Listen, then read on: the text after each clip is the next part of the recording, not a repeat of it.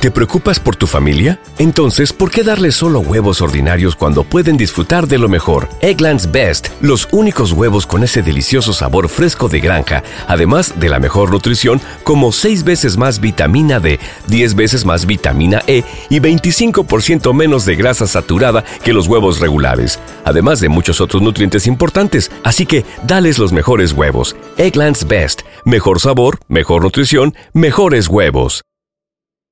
You know how to book flights and hotels. All you're missing is a tool to plan the travel experiences you'll have once you arrive. That's why you need Viator. Book guided tours, excursions, and more in one place. There are over 300,000 travel experiences to choose from, so you can find something for everyone. And Viator offers free cancellation and 24 7 customer support for worry free travel. Download the Viator app now and use code Viator10 for 10% off your first booking in the app. Find travel experiences for you. Do more with Viator. Amy Elliott Dunn. Ocho días ausente. He vuelto empapada de los botes de choque. Hemos estado más tiempo del que nos correspondía a cambio de nuestros cinco dólares, porque las dos adolescentes atontadas por el sol preferían hojear revistas de chismes y fumar cigarrillos que obligarnos a salir del agua. Así que nos pasamos unos buenos treinta minutos en nuestros botes impulsados con motores de podadoras, invistiéndonos mutuamente y dando locos giros hasta que nos aburrimos y nos marchamos por voluntad propia. Greta, Jeff y yo una extraña pandilla en un extraño lugar. Greta y Jeff se han hecho buenos amigos en solo un día, que es como se hace aquí, donde no hay otra cosa que hacer. Creo que Greta está decidiendo si convertir a Jeff en otro de sus desastrosos ligues. A Jeff le gustaría. La prefiere a ella.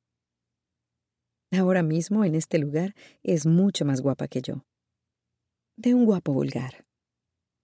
Viste un top de bikini, y vaqueros cortados, en cuyo bolsillo trasero lleva metida una camiseta para cuando quiere entrar en alguna tienda. Camisetas, tallas de madera, piedras decorativas o establecimiento. Hamburguesa, barbacoa, caramelos masticables. Quiere que nos saquemos fotos en plan viejo oeste. Pero eso no va a suceder por motivos al margen del hecho de que no quiero que los pueblerinos del lago me peguen sus piojos terminamos conformándonos con un par de partidas en un decrépito minigolf. La falsa hierba está arrancada a pedazos. Los cocodrilos y molinos que en otro tiempo se movían mecánicamente permanecen inmóviles. Pero Jeff hace los honores, girando las aspas, abriendo y cerrando las mandíbulas de los cocos. Algunos agujeros son simplemente intransitables. El césped enrollado como una alfombra, la granja con su atrayente ratonera socavada, así que pasamos de hoyo en hoyo sin orden ni concierto. Ni siquiera llevamos la puntuación. Esto habría irritado enormemente a la vieja Amy. El desorden, la falta de objetivo. Pero estoy aprendiendo a dejarme llevar y se me da bastante bien. Me entrego con exceso de celo a mi falta de propósito.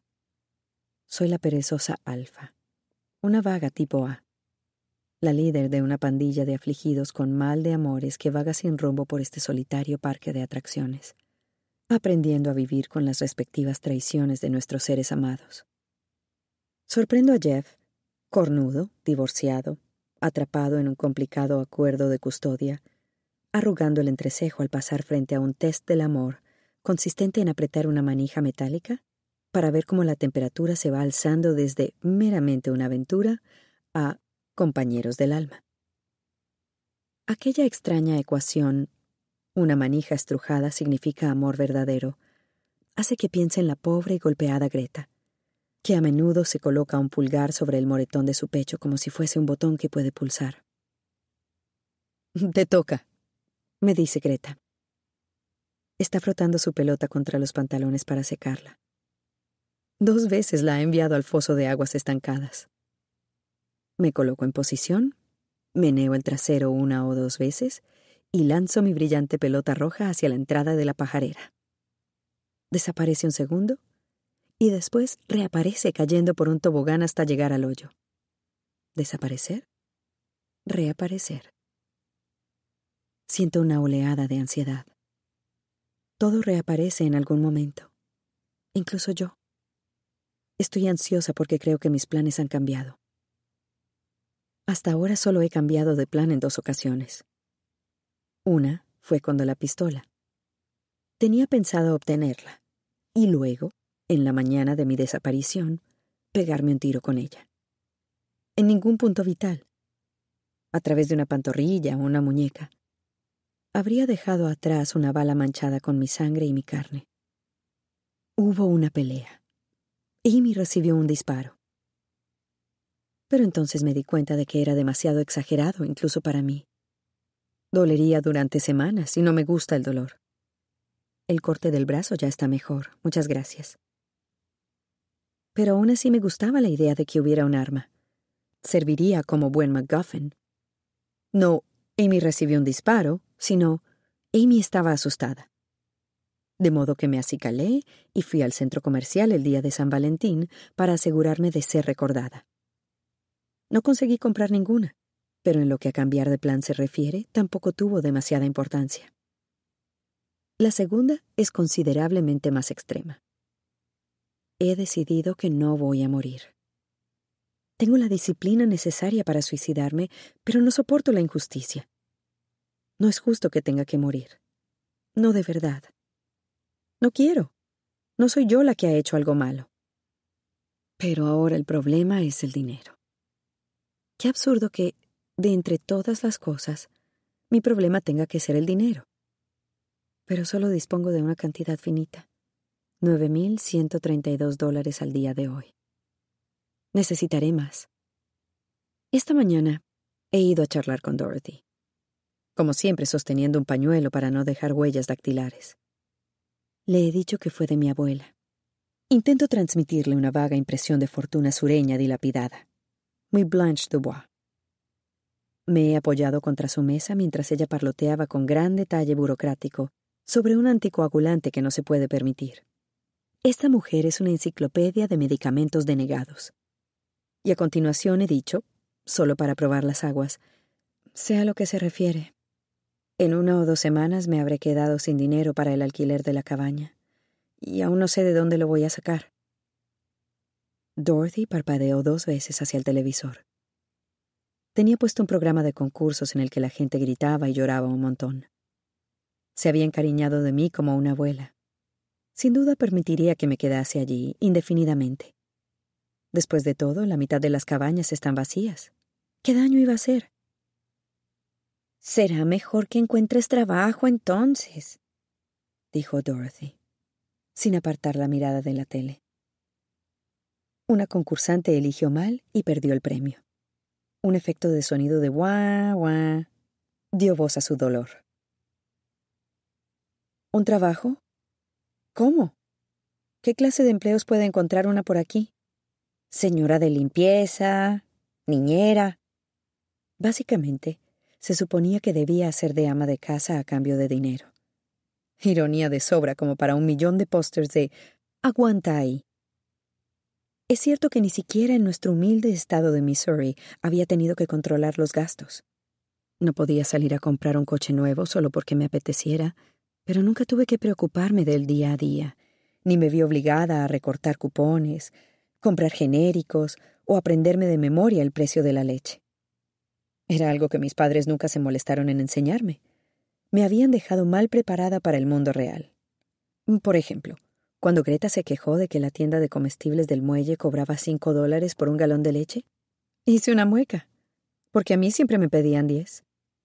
Me había parecido elevado, pero en ningún momento se me ocurrió que aquel adolescente granoso estuviera limitándose a decir una cifra para ver si la pagaba. Así que intento ajustarme a un presupuesto. Pero mi presupuesto, garantizado, según Internet, para durarme entre seis y nueve meses, está claramente equivocado y por lo tanto también yo lo estoy.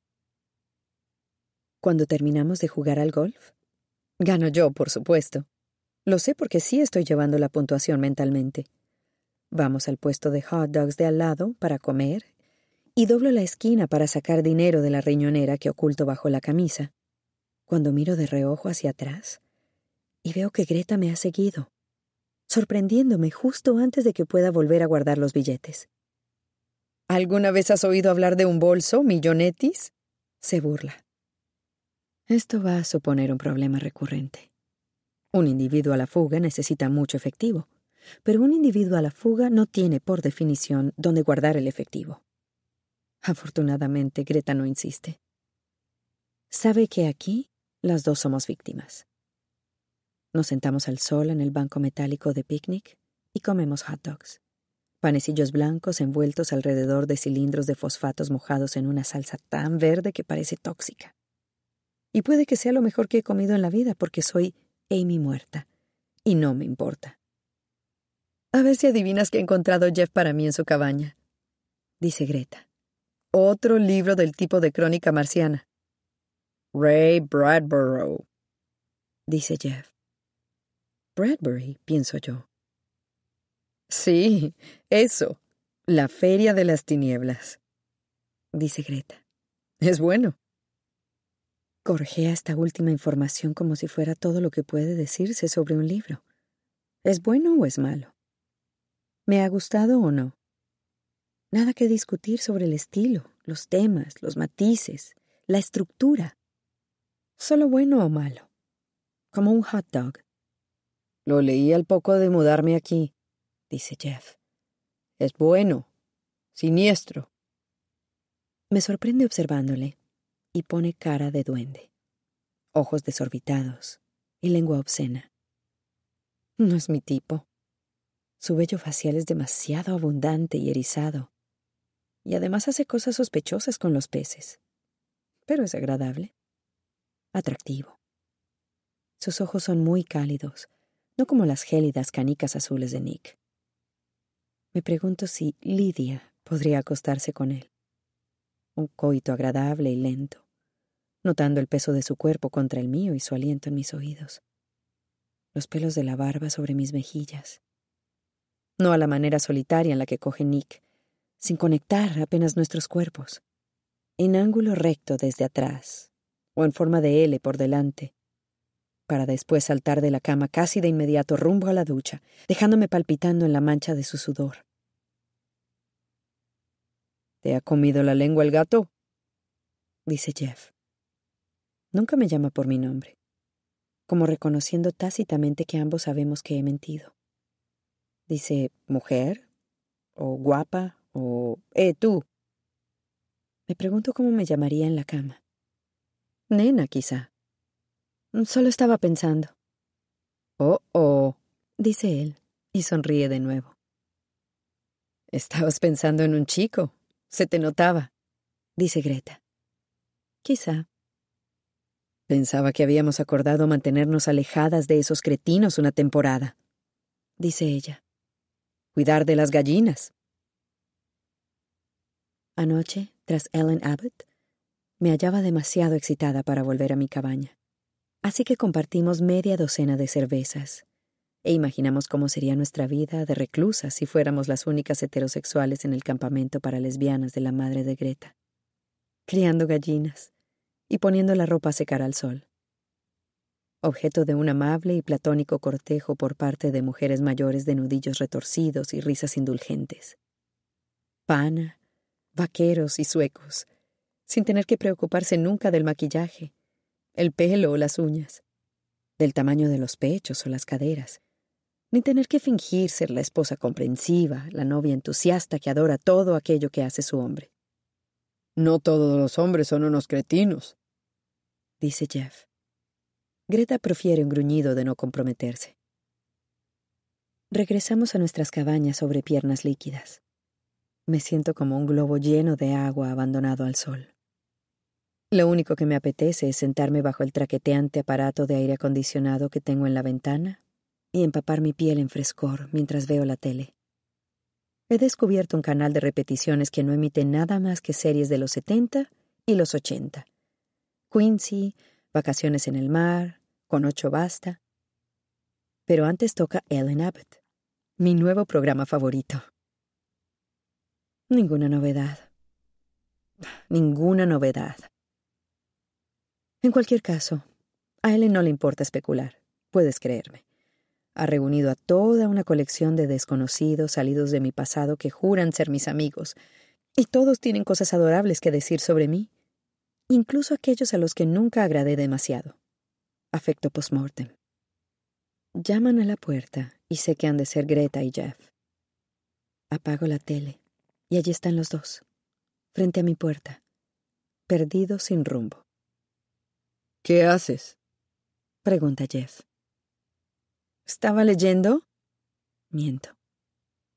Jeff deja un six-pack de cerveza sobre la cubierta de mi cocina, seguido de cerca por Greta.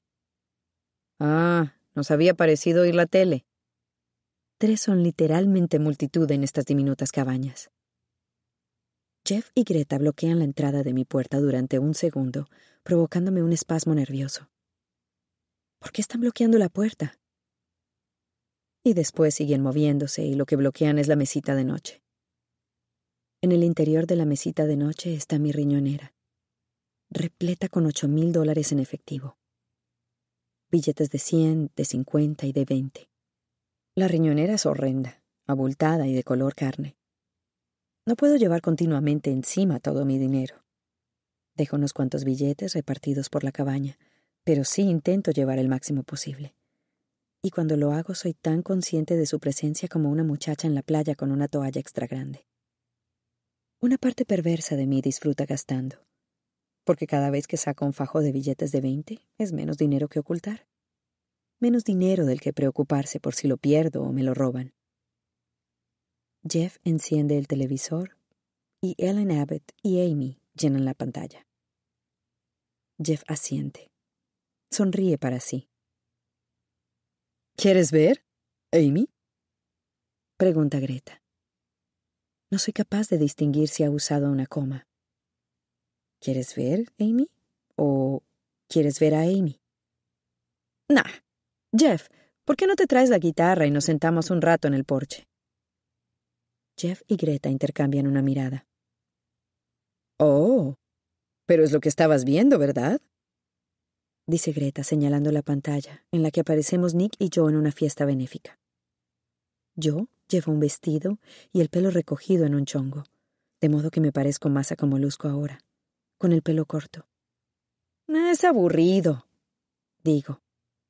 Oh, a mí no me parece aburrido en lo más mínimo, dice Greta, y se deja caer de un salto sobre mi cama. Pienso en lo estúpida que soy por haber dejado entrar a estos dos individuos, por haber asumido que podría controlarles, cuando son criaturas feroces, acostumbradas a encontrar un punto de apoyo sobre el que hacer palanca para explotar las debilidades ajenas, siempre necesitados de más, mientras que yo soy nueva en esto, en lo de necesitar, Así es como debe de sentirse esa gente que tiene pumas en el jardín y chimpancés en la sala de estar cuando sus adorables mascotas les hacen pedazos. ¿Saben qué? Eh, si no les importa, estoy un poco mal. Creo que me ha dado demasiado el sol. Parecen sorprendidos y un poco ofendidos. Y me pregunto si me habré equivocado, si no serán inofensivos y yo simplemente una paranoica. Me gustaría poder creerlo. Claro, claro. Por supuesto, dice Jeff. Salen de la cabaña arrastrando los pies. Jeff agarra sus cervezas. Un minuto más tarde, oigo los ladridos de Ellen Abbott desde la cabaña de Greta. Las preguntas acusadoras. ¿Por qué hizo... ¿Por qué no hizo... ¿Cómo puede explicar... ¿Por qué me he permitido hacer migas con nadie en ese sitio? ¿Por qué no me he mantenido apartada de todos? ¿Cómo podré explicar mis acciones si alguien me descubre? No puedo permitir que me descubran. Si algún día me desenmascarasen, sería la mujer más odiada del planeta. Pasaría de ser la bella, amable, malograda y embarazada víctima de un cabrón egoísta y traicionero a ser la zorra amargada que explotó los corazones de todos los ciudadanos de Norteamérica. Ellen Abbott me dedicaría programa tras programa dando pábulo a las llamadas de televidentes airados que se dedicarían a ventilar su odio. No es sino otro ejemplo de niña rica y consentida haciendo lo que se le antoja, cuando se le antoja, sin tener en cuenta los sentimientos de nadie más, Ellen. Creo que realmente debería desaparecer de por vida. En la cárcel. Así sin más, sería como sucederían las cosas. He leído informaciones contradictorias en Internet acerca de las penas por simular la muerte o por haber incriminado a tu cónyuge por dicha muerte. Pero sé que la opinión pública sería unánimemente brutal, sin importar lo que hiciera a continuación, dar de comer a huérfanos, abrazar a leprosos, cuando muriera sería conocida como aquella mujer que simuló su muerte e incriminó a su marido. ¿Te acuerdas? No puedo permitirlo. Horas más tarde, sigo despierta, pensando en la oscuridad, cuando mi puerta tiembla ligeramente, una llamada discreta. Así es como llama Jeff. Debato conmigo misma. Finalmente abro, dispuesta a disculparme por mi grosería de antes. Jeff está tirándose de la barba, mirando la alfombrilla. Después alza los ojos ambarinos. Dorothy me ha dicho que estabas buscando trabajo, dice. Sí, supongo que sí. Sí. Tengo algo para esta noche. Podría pagarte cincuenta dólares. Amy Elliot Dunn jamás habría salido de su cabaña por cincuenta dólares. Pero Lidia y... o Nancy necesita trabajar. Tengo que decir que sí. Un par de horas, cincuenta dólares, dice Jeff, encogiéndose de hombros. A mí me da igual. Solo se me ha ocurrido ofrecértelo. ¿Qué hay que hacer? Pescar. Estaba segura de que Jeff conduciría una camioneta, pero me guía hasta un inmaculado Ford utilitario. Un coche descorazonador. El coche de un universitario recién graduado con grandes planes pero poco presupuesto. No el coche que debería conducir un adulto. Llevo el traje de baño por debajo del vestido, siguiendo sus instrucciones. El bikini no. El de cuerpo entero, con el que puedes nadar de verdad. Entonó Jeff. Yo nunca le había visto cerca de la piscina pero conoce la existencia de mi bikini, lo cual es halagador y al mismo tiempo alarmante. Jeff deja las ventanillas bajadas, mientras conducimos a través de las boscosas colinas, y el pelo se me llena de polvo de gravilla. Parece como algo salido de un video de música country. La chica, con el vestido de verano, asomándose para disfrutar la brisa de una noche de verano en el corazón de Norteamérica. Puedo ver las estrellas, Jeff tararea intermitentemente. Se estaciona en la carretera, a escasa distancia de un restaurante que sobresale por encima del lago, apoyado en pilares. Un local de barbacoa célebre por sus gigantescos cócteles de nombre espantoso servidos en vaso de plástico. Caldo de caimán, beso de barbo. Lo sé gracias a los vasos tirados que flotan junto a todas las orillas del lago, agrietados y coloridos como un neón con el logo del restaurante. Catfish Carls. La terraza de Catfish Carls descuella sobre el agua. Los comensales pueden sacar puñados de alimento para gatos de unas máquinas con manivela y arrojarlos sobre las bocas abiertas de cientos de barbos gigantes que aguardan abajo. ¿Qué vamos a hacer exactamente, Jeff? Tú los atrapas en la red, yo los mato. Sale del coche y lo sigo hasta la cajuela, que está llena de hieleras. Los metemos aquí con hielo y los revendemos. ¿Revenderlos? ¿Quién compra pescado robado? Jeff muestra su sonrisa de gato perezoso. Tengo mi propia clientela. Y entonces me doy cuenta. No es un hippie con guitarra amante de la paz como Grizzly Adams. Es un cuatrero rústico que quiere creer que es más complicado que eso. Me pasa una red, una caja de whiskas, y una cubeta de plástico manchada. Amy no tiene la más mínima intención de tomar parte en esta ilícita transacción piscícola. Pero yo estoy interesada. ¿Cuántas mujeres pueden decir que han formado parte de una banda de contrabandistas de pescado? Yo estoy dispuesta. Vuelvo a estarlo desde que morí. Me he desprendido de todas las cosas que me desagradaban o temía de todos mis límites. Yo puedo hacer prácticamente cualquier cosa. Un fantasma tiene esa libertad. Bajamos caminando el talud, por debajo de la terraza de Catfish Carls, hasta llegar al muelle, que flota ruidosamente sobre las olas provocadas por el paso de una lancha de motor desde la que atruena Jimmy Buffett. Jeff me tiende una red. Tendremos que hacerlo deprisa. Métete en el agua, despliega la red, atrapa los peces y después pásamela. Pero ve con cuidado, porque pesarán y no dejarán de moverse. Y no grites ni nada. No gritaré, pero no quiero meterme en el agua. Puedo hacerlo desde el muelle. Por lo menos deberías quitarte el vestido. Lo echarás a perder. Estoy bien así. Jeff parece molesto por un momento. Es el jefe, yo la empleada, y hasta ahora no le he hecho ni caso. Pero luego se vuelve modestamente. Se quita la camiseta y me alarga la caja de comida para gatos sin darme la cara, como si fuese tímido. Sostengo la caja con su pequeña abertura sobre el agua y de inmediato un centenar de relucientes lomos arqueados ruedan hacia mí. Una avalancha de serpientes que atraviesan furiosamente la superficie con sus colas. Y entonces las bocas se abren debajo de mí. Los peces brincan unos sobre otros para engullir las galletitas de alimento. Y después como mascotas entrenadas, alzan las caras exigiendo más. Echo la red en mitad del banco y me siento pesadamente sobre el muelle, afianzándome para alzar la captura. Cuando estiro, la red queda repleta con media docena de barbos bigotudos y escurridizos que intentan regresar al agua frenéticamente, abriendo y cerrando las bocas entre los cuadrados de nylon, haciendo oscilar la red con sus tirones colectivos. Levántala, levántala, muchacha. ¿Te preocupas por tu familia? Entonces, ¿por qué darles solo huevos ordinarios cuando pueden disfrutar de lo mejor? Eggland's Best, los únicos huevos con ese delicioso sabor fresco de granja, además de la mejor nutrición, como 6 veces más vitamina D, 10 veces más vitamina E y 25% menos de grasa saturada que los huevos regulares, además de muchos otros nutrientes importantes. Así que, dales los mejores huevos. Eggland's Best, mejor sabor, mejor nutrición, mejores huevos.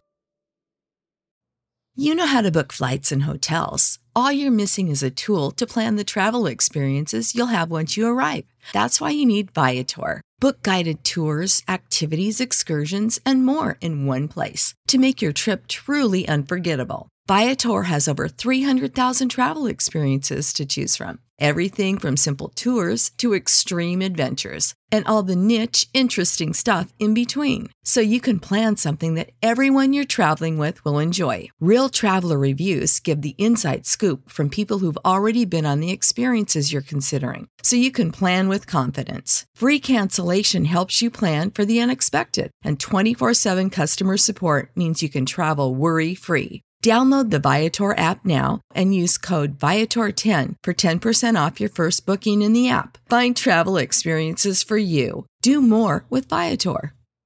¿No se merece tu familia lo mejor? Entonces, ¿por qué no los mejores huevos? Ahora, Egglands Best están disponibles en deliciosas opciones. Huevos clásicos, de gallina libre de jaula y orgánicos de Egglands, que ofrecen un sabor más delicioso y fresco de granja que le encantará a tu familia. En comparación con los huevos ordinarios, Egglands Best contiene la mejor nutrición como 6 veces más vitamina D, 10 veces más vitamina E y el doble de omega 3 y B12. Solo Egglands Best. Mejor sabor, mejor nutrición, mejores huevos. Visita egglandsbest.com para más información. Pongo una rodilla bajo el mango de la red y la dejo en equilibrio mientras Jeff agarra un pez con ambas manos, protegidas por sendos guantes de felpa para poder mejorar su agarre.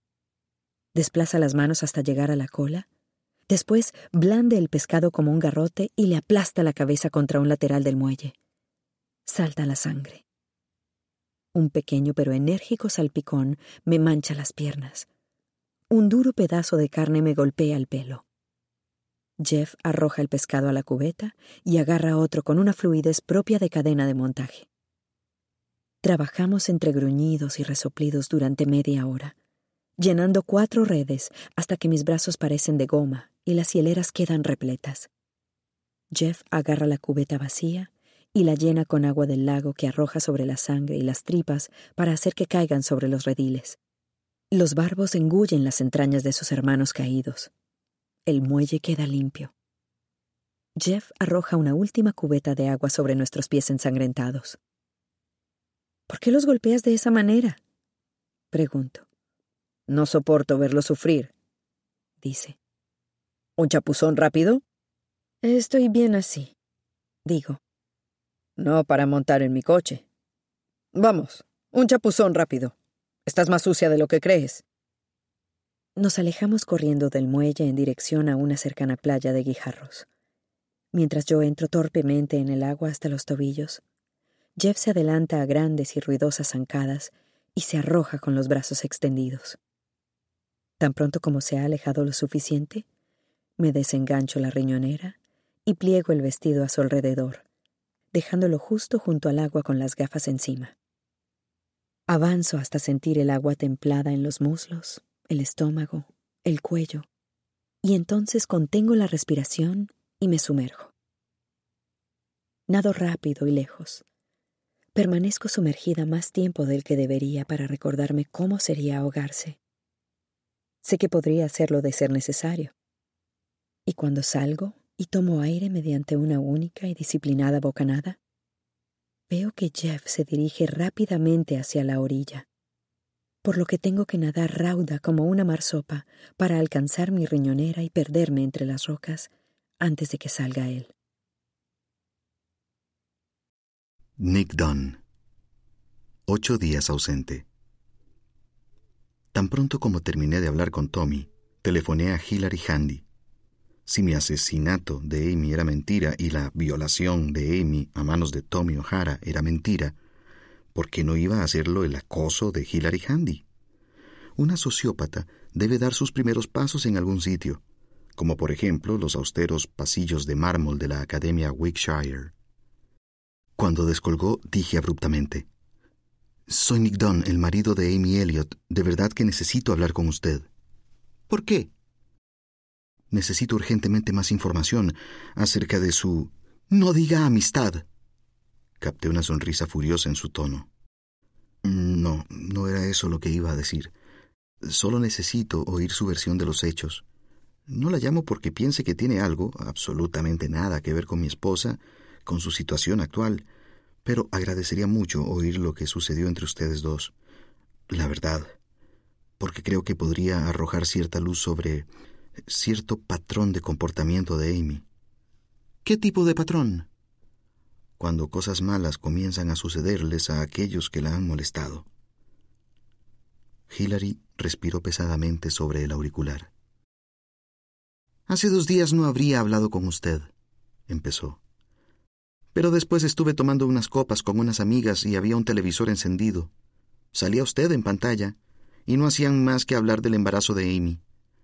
Todas las personas con las que estaba se mostraron furiosas con usted. Lo odiaban, y pensé, sé cómo se siente. Porque Amy no ha muerto, ¿verdad? Quiero decir, que sigue únicamente desaparecida. ¿No han encontrado el cuerpo? Eso es. Entonces permita que le hable de Amy y del instituto y de lo que sucedió. Espere. Oí dibujos animados al otro extremo de la línea, música de calíope y, voces aflautadas que se cortaron en seco. Después, voces quejumbrosas. Vayan a verlos abajo. Abajo, por favor. De acuerdo. Primer año. Soy la chica de Memphis. Todas las demás son de la costa este, lo juro. Me sentía rara, diferente, ¿sabe? A las chicas de Wakeshire. Era como si las hubieran criado en la misma comuna. El lenguaje, las ropas, el pelo. Y tampoco es que me marginaran. Simplemente me sentía insegura. Eso, desde luego. Amy ya era la reina. Recuerdo que todo el mundo la conocía prácticamente desde el primer día. Todo el mundo hablaba de ella. Era la asombrosa Amy. Todas habíamos leído aquellos libros de pequeñas. Además, era simplemente deslumbrante. Eh, quiero decir que era... Sí, lo sé. Eso. Y muy pronto comenzó a mostrar interés por mí, a cobijarme bajo su ala, o como quiera llamarlo. Bromeaba diciendo que ella era la asombrosa Amy y yo su escudera, Susie. Empezó a llamarme Susie, y pronto todas las demás lo hicieron también lo cual me parecía bien. En el fondo era una pequeña esbirra. llevarle algo de beber a Amy si tenía sed, llevar su muda a la lavandería si necesitaba ropa interior limpia. E, espere. Una vez más, pude oír el roce de sus cabellos contra el auricular. Meribeth había traído todos y cada uno de los álbumes de fotos de los Elliot, por si acaso necesitábamos más imágenes. Me había enseñado una instantánea de Amy con Hillary, sonriendo mejilla con mejilla, de modo que pude visualizar cómo sería Hillary ahora el mismo pelo rubio claro que mi esposa, enmarcando un rostro no tan agraciado, con turbios ojos de color avellana. Jason, estoy al teléfono. Dales un par de paletas y punto. No es tan difícil, carajo. Lo siento. Nuestros hijos hoy no tienen clase y mi marido nunca se ocupa de ellos, así que no parece saber qué hacer ni siquiera durante los diez minutos que voy a estar al teléfono con usted. Lo siento. Bueno. Ah, sí. Jugábamos a que yo era la pequeña Susy y durante unos meses, agosto, septiembre, octubre, fue maravilloso. Una amistad muy intensa. Estábamos juntas a todas horas. Y después sucedieron un par de cosas raras seguidas que sé que la molestaron. ¿Qué cosas? Un tipo de nuestra academia gemela nos conoce a las dos en el baile de otoño y al día siguiente me llama a mí en vez de a Amy algo que, estoy segura, hizo porque se sentía demasiado intimidado por Amy, pero ¿qué más da? Y luego, un par de días más tarde, salen las notas del primer trimestre, y las mías son ligeramente mejores. Hablamos de 4.1 contra 4.0. Y no mucho después, una de nuestras amigas me invita a pasar acción de gracias con su familia. A mí, pero no a Amy. Una vez más, estoy segura de que el motivo fue que Amy intimidaba a la gente. No era fácil estar a su alrededor. Continuamente tenías la sensación de que debías impresionarla. Pero noté que las cosas cambiaban ligeramente. Percibí que Amy estaba muy irritada a pesar de que ella no quisiera reconocerlo. En cambio, empieza a convencerme para que haga cosas. En aquel momento no me di cuenta, pero había comenzado a enredarme. Me pregunta si me puedo teñir el pelo igual que el suyo, porque el mío es de un rubio más oscuro y estaré mucho más guapa con un matiz algo más claro. Y empieza a quejarse de sus padres. Es decir, siempre se había quejado de ellos, pero ahora la cosa va a más que solo la quieren como una idea y no como la persona que es en realidad, y me dice que quiere devolverles la pelota. Me convence para que les haga algunas bromas telefónicas, llamando a su casa y diciéndoles que soy la nueva asombrosa Amy. Algunos fines de semana tomábamos el tren a Nueva York y Amy hacía que me quedara esperando delante de su casa. Una vez me hizo acercarme corriendo a su madre para decirle que iba a librarme de Amy y a ser su nueva Amy, o alguna estupidez semejante. ¿Y lo hizo? No eran más que tonterías de adolescentes, antes de que existieran los móviles y el ciberacoso. Una manera de matar el rato. Hacíamos bromas similares todo el tiempo, simplemente estupideces intentando superarnos continuamente, demostrar cuál podía llegar a ser más atrevida y extravagante. ¿Y entonces qué? Entonces Amy empieza a distanciarse, se vuelve fría, y me da la impresión... me da la impresión de que he dejado de caerle bien. Las chicas del instituto empiezan a mirarme raro. Me veo desplazada del círculo de las populares. Bien. Pero entonces un día me llaman al despacho de la directora Amy ha sufrido un terrible accidente. Tiene un tobillo torcido, el brazo fracturado, un par de costillas rotas. Resulta que se ha caído por las escaleras y dice que he sido yo quien la ha empujado. Eh, espere. Baja ahora mismo. Abajo. Ahora mismo. He dicho que bajes. lo siento. Ya estoy aquí otra vez. nunca tenga hijos. Entonces, Amy dijo que usted la había empujado. Pregunté. Sí, porque según ella estaba loca. Estaba obsesionada con ella y quería ser Susie. Pero luego Susie dejó de parecerme suficiente. Tenía que ser Amy. Y contaba con todas aquellas pruebas que me había hecho crear durante los anteriores dos meses. Evidentemente sus padres me habían visto merodear por su casa. En teoría, había acosado a su madre. Me había teñido el pelo de rubio y había comprado prendas a juego con las de Amy prendas que compré yendo de tiendas con ella, pero no tenía manera alguna de demostrarlo. Todas sus amigas intervinieron para contar lo asustada que había estado Amy aquellos últimos meses por mi culpa. Toda esa mierda. Me hizo parecer una loca de remate. De remate.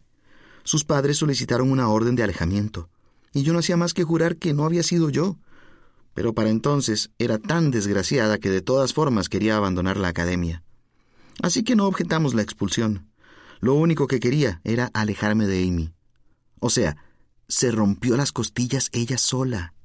Me daba miedo una chica de quince años capaz de orquestar todo aquello, de engañar a sus amigas, a sus padres, a sus maestras. Y todo aquello por un chico, un par de notas y una invitación de acción de gracias. Un mes después de haber regresado a Memphis, recibí una carta, sin firmar, escrita a máquina, pero evidentemente era de Amy. Era una lista de todas aquellas cosas en las que le había decepcionado. Locuras todas ellas. Te olvidaste de esperarme a la salida de inglés dos veces. Te olvidaste de que soy alérgica a las fresas dos veces. Carajo. Pero siempre he pensado que el verdadero motivo no estaba en la lista. ¿Cuál fue el verdadero motivo? Mi impresión es que Amy quería que la gente creyera que realmente era perfecta. Y a medida que nos fuimos haciendo amigas, fui conociéndola mejor, y no era perfecta, ¿sabe? Era brillante, encantadora y todo lo demás, pero también controladora y obsesiva compulsiva y una melodramática, también un poco mentirosa. Y tampoco es que a mí me molestaran aquellas cosas, pero a ella sí.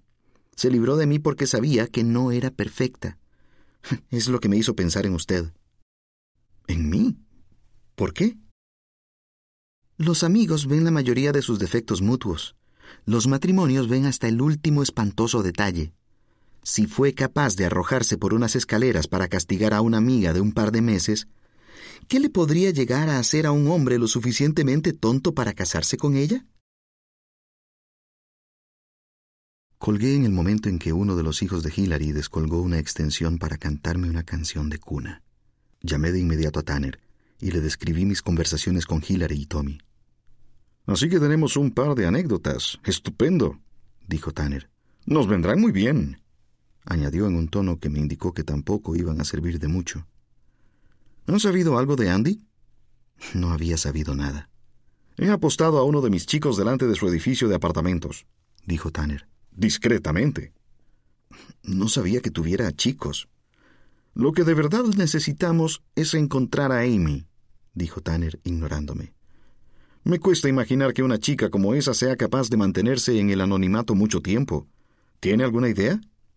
No hacía más que imaginarla en el balcón de un elegante hotel con vistas al océano, envuelta en una bata blanca gruesa como una alfombra, sorbiendo un Montrachet de primera mientras seguía mi ruina a través de Internet, la televisión por cable, la prensa amarilla, mientras disfrutaba de la exaltación constante de Amy Elliot Dunn, presenciando su propio funeral me pregunté si era lo suficientemente reflexiva como para darse cuenta de que estaba plagiando una página de Mark Twain. La imagino cerca del mar, dije. Después me interrumpí en seco, sintiéndome como un adivino de paseo marítimo. No, no tengo ni idea. Podría estar literalmente en cualquier parte. No creo que vayamos a verla a menos que decida regresar. Eso parece poco probable, suspiró Tanner, irritado. Bueno, intentemos encontrar a Andy entonces y a ver dónde tiene la cabeza. Nos estamos quedando sin margen para maniobrar. Después llegó la hora de la cena. Después se puso el sol y volvía a estar solo en mi casa embrujada.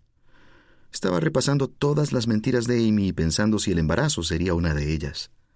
Había hecho los cálculos. Amy y yo nos habíamos acostado juntos de manera lo suficientemente esporádica para que fuese posible pero por otra parte ella sabía que yo haría los cálculos.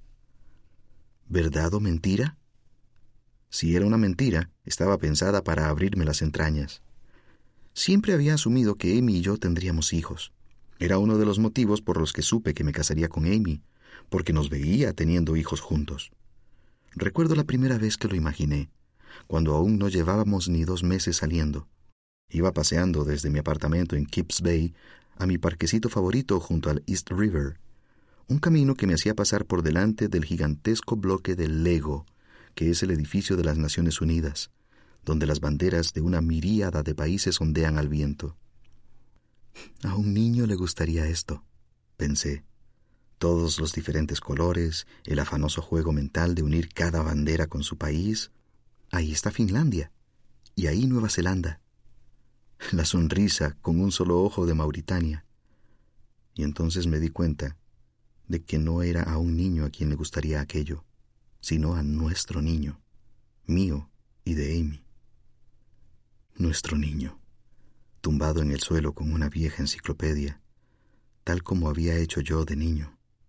Pero nuestro hijo no estaría solo, yo estaría echado junto a él, ayudándole con sus incipientes estudios de vexilología, palabra que se diría más apropiada para el estudio de la irritación que para el estudio de las banderas, algo que habría encajado con la actitud de mi padre hacia mí, pero no con la mía hacia mi hijo.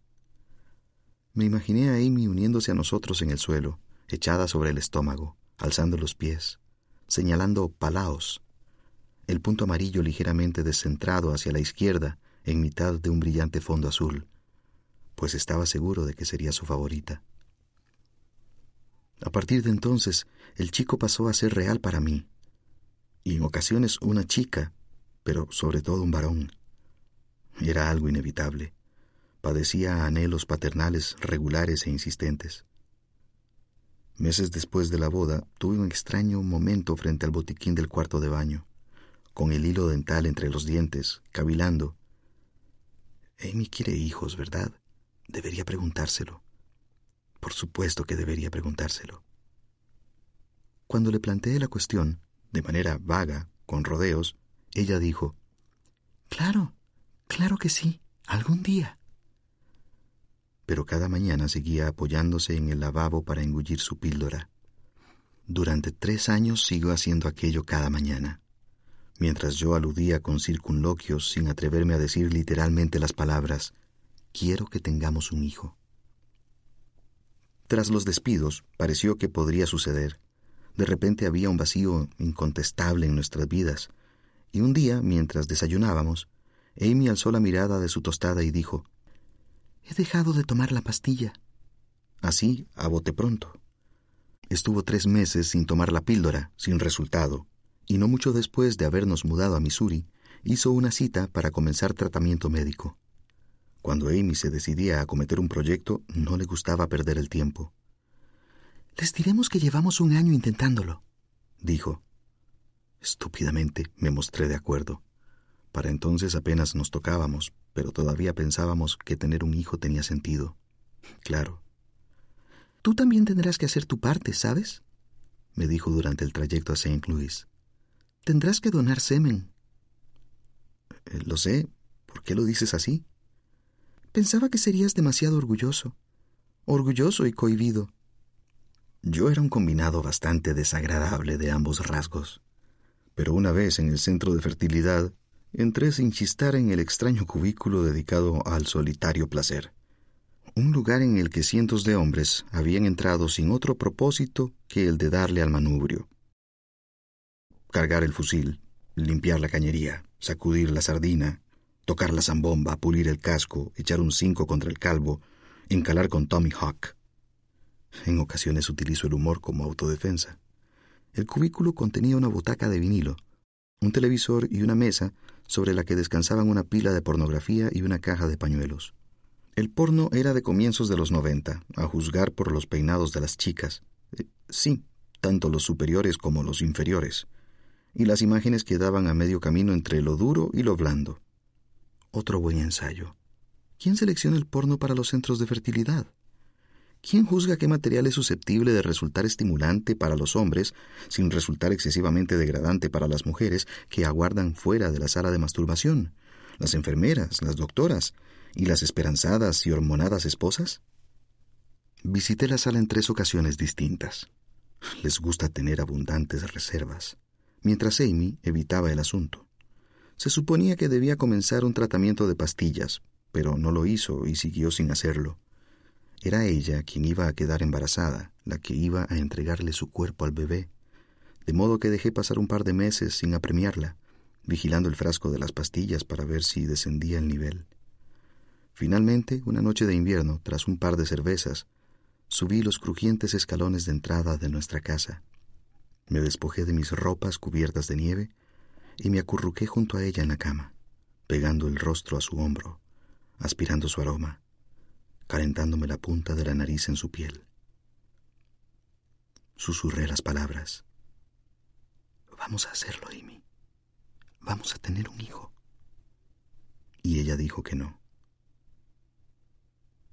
Había esperado nervios, precaución, preocupación.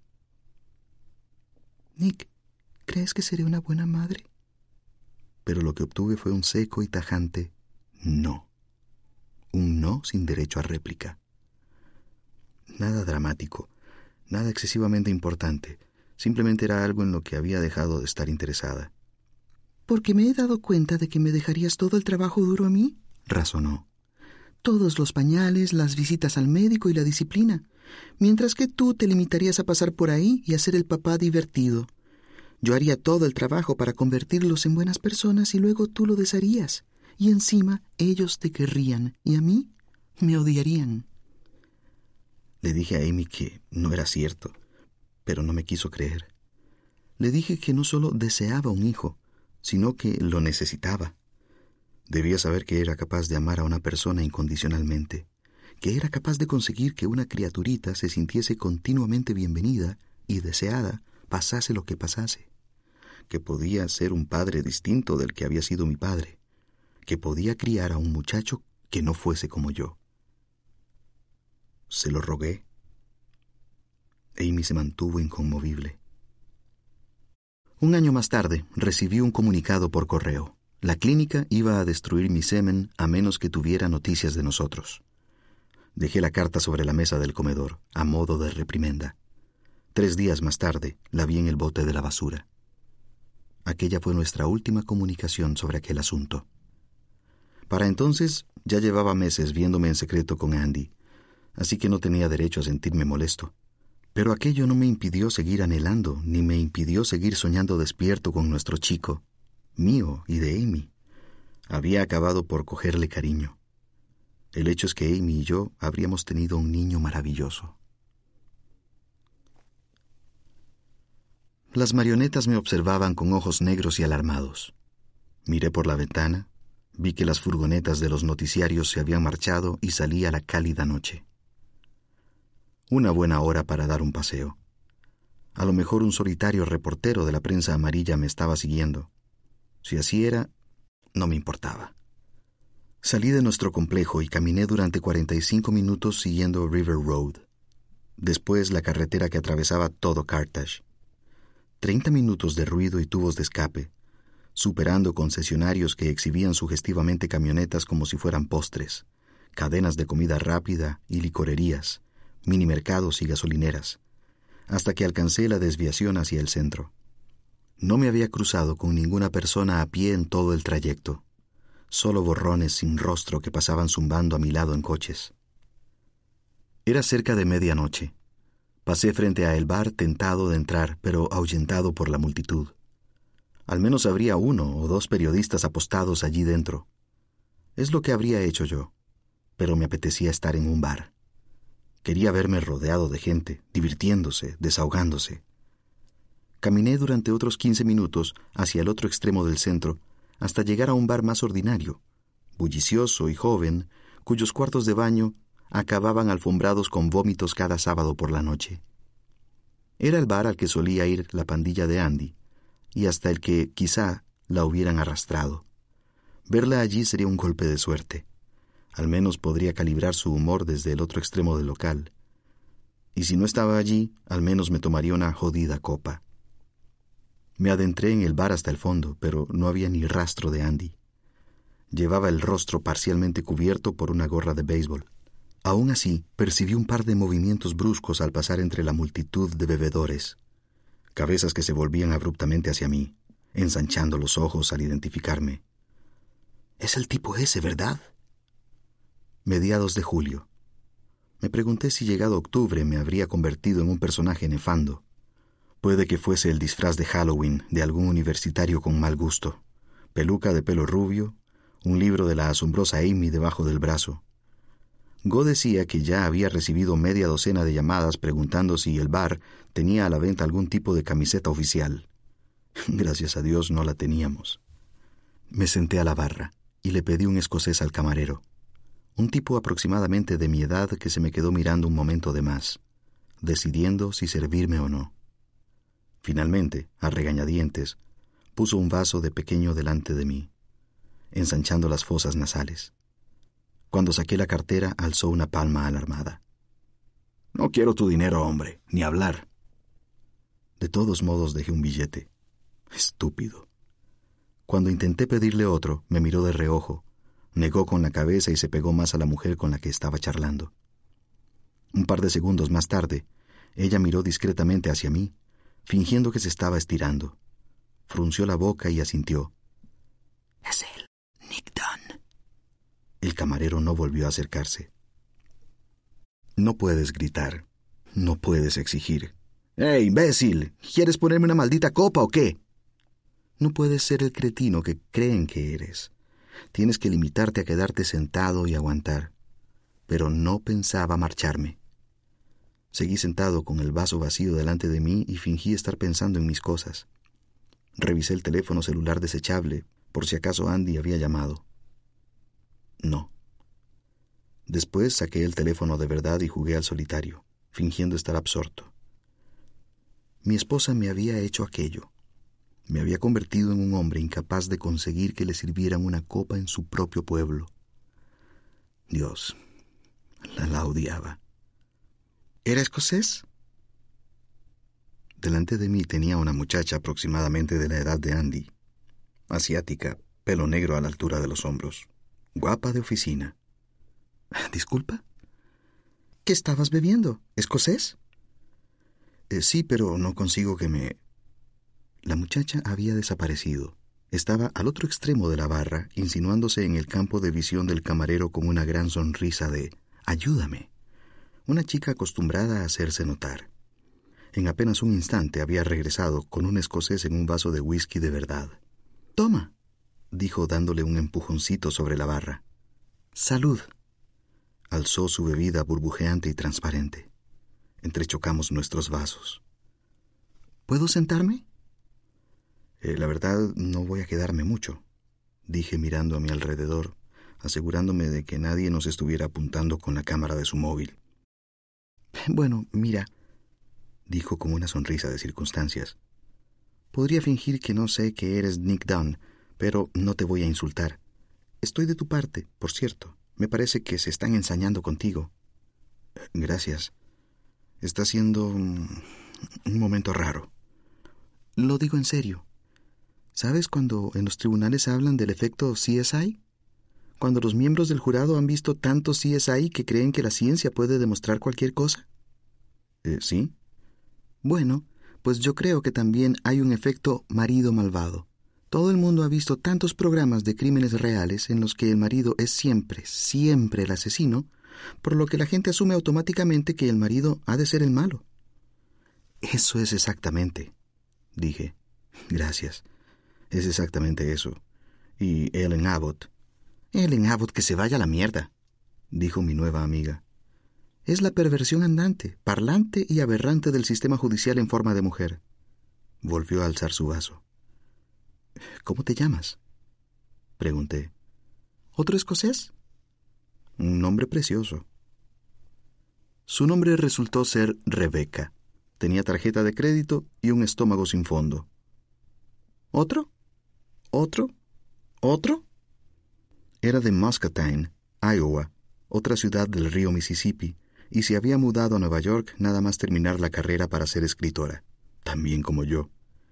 Había sido adjunta del editor en tres revistas distintas, una para novias, una para madres trabajadoras, una para adolescentes, todas las cuales habían cerrado en el último par de años. De modo que ahora trabajaba para un blog sobre crímenes llamado ¿Quién lo hizo? y estaba, risita, en el pueblo para intentar conseguir una entrevista conmigo. Diablos, no me quedaba más remedio que adorar su arrojo de joven con ganas de comerse el mundo. Ustedes envíenme a Carthage. Las cadenas principales no han llegado hasta él, pero yo seguro que lo consigo. He estado apostada frente a tu casa junto a todos los demás, y después en la comisaría de policía. Después he decidido que necesitaba una copa. Y hete aquí que por la puerta entras tú. Es demasiado perfecto. Demasiado raro, ¿verdad? dijo. Llevaba pequeños pendientes de aro dorados con los que jugueteaba continuamente, y el pelo recogido por detrás de las orejas. Debería marcharme, dije. Mis palabras sonaban pegajosas por los extremos, como si estuviera a punto de empezar a arrastrarlas. Pero no me has dicho qué haces aquí, dijo Rebeca. Debo reconocer que hace falta valor, me parece a mí, para salir de casa sin un amigo o algún tipo de respaldo. Apuesto a que te dirigen cantidad de miradas malintencionadas. Me encogí de hombros. No pasa nada. Gente juzgando todo lo que haces sin siquiera conocerte, como lo de la foto con el móvil en el parque. Quiero decir, que probablemente fueses como yo. Te educaron para ser educado. Pero nadie quiere la verdadera historia, solo quieren atraparte, ¿sabes? Simplemente estoy cansado de que la gente me juzgue porque encajo en cierto molde. Rebeca alzó las cejas, sus pendientes tintinearon. Pensé en Amy sentada en su misterioso centro de control donde carajos estuviera, juzgándome desde todos los ángulos, encontrándome carencias incluso en la distancia. ¿Había algo que pudiera ver que la hiciera desistir de toda aquella locura? Continué. Quiero decir, la gente piensa que nuestro matrimonio iba mal, pero lo cierto es que justo antes de desaparecer, Amy me organizó una casa del tesoro. Amy querría una de dos cosas, que aprendiese la lección y me achicharraran como al chico malo que era, o que aprendiese la lección y la amara tal como ella se merecía, como un buen, obediente, escaldado y capado niño pequeño. Una casa del tesoro maravillosa. Sonreí. Rebeca negó con la cabeza y su entrecejo formó una pequeña V. Mi esposa, todos los años, me organizaba una casa del tesoro por nuestro aniversario. La primera pista conduce hasta un lugar especial donde encontrar la siguiente, etc. Amy... Intenté anegar mis ojos con lágrimas. Me conformé con enjugármelos. El reloj sobre la puerta anunciaba las 037. Antes de desaparecer, dejó escondidas todas las pistas para este año. Antes de desaparecer el día de su aniversario. Y es lo único que me ha ayudado a mantenerla entereza. Me ha hecho sentirme más cercano a ella. Rebeca sacó una cámara flip. Deja que te entreviste, en cámara. Mala idea. Servirá para aportar contexto, dijo ella. Es precisamente lo que necesitas, Nick, te lo juro. Contexto. Lo necesitas como agua de mayo. Vamos, solo un par de palabras. Negué con la cabeza. Demasiado peligroso. Cuenta lo que me acabas de contar. Lo digo en serio, Nick. Soy todo lo contrario a Ellen Abbott, la anti-Ellen Abbott. Me necesitas en tu vida. Alzó la cámara clavándome su diminuto ojo rojo. En serio, apágala. Ayúdame a ser la chica que consiguió la entrevista con Nick Dunn. Lanzarías mi carrera. Habrías hecho tu buena acción del año. Porfa. No te cuesta nada. Nick, un minuto. Solo un minuto. Te juro que solo te hará quedar bien. Me hizo gestos para que la siguiera hasta un reservado cercano donde quedaríamos a cubierto de los curiosos. Asentí y cambiamos de asiento, con aquella lucecita roja apuntando en todo momento hacia mí. ¿Qué quieres saber? pregunté. Háblame de la casa del tesoro. Suena romántico, pintoresco, genial, romántico. Toma el control de la historia, Nick. Tanto para el público con P mayúscula como para la esposa con mayúsculas. Ahora mismo, pensé, soy un hombre que ama a su esposa y que va a encontrarla. Soy un hombre que ama a su esposa y soy el bueno de la película. Soy aquel de cuyo lado ponerse. Soy un hombre que no es perfecto, pero cuya esposa sí lo es, y a partir de ahora voy a ser muy, pero muy obediente. Me resultaba más fácil hacer aquello que fingir tristeza. Como ya he dicho, puedo manejarme a la luz del día. Aún así sentí que se me cerraba la garganta mientras me disponía a pronunciar las palabras. Resulta que mi esposa es la chica más genial que he conocido en la vida. ¿Cuántos hombres pueden decir eso? Me casé con la chica más genial que he conocido en la vida. Hija de la grandísima puta, hija de la grandísima puta. Vuelve a casa para que pueda matarte. ¿No se merece tu familia lo mejor? Entonces, ¿por qué no los mejores huevos? Ahora, Egglands Best están disponibles en deliciosas opciones. Huevos clásicos, de gallina libre de jaula y orgánicos de Egglands, que ofrecen un sabor más delicioso y fresco de granja que le encantará a tu familia. En comparación con los huevos ordinarios, Egglands Best contiene la mejor nutrición como 6 veces más vitamina D, 10 veces más vitamina E y el doble de omega 3 y B12. Solo Egglands Best. Mejor sabor, mejor nutrición, mejores huevos. Visita egglandsbest.com para más información. You know how to book flights and hotels. All you're missing is a tool to plan the travel experiences you'll have once you arrive. That's why you need Viator. Book guided tours, activities, excursions, and more in one place to make your trip truly unforgettable. Viator has over 300,000 travel experiences to choose from. Everything from simple tours to extreme adventures and all the niche, interesting stuff in between. So you can plan something that everyone you're traveling with will enjoy. Real traveler reviews give the inside scoop from people who've already been on the experiences you're considering. So you can plan with confidence. Free cancellation helps you plan for the unexpected, and 24 7 customer support means you can travel worry free. Download the Viator app now and use code Viator10 for 10% off your first booking in the app. Find travel experiences for you. Do more with Viator.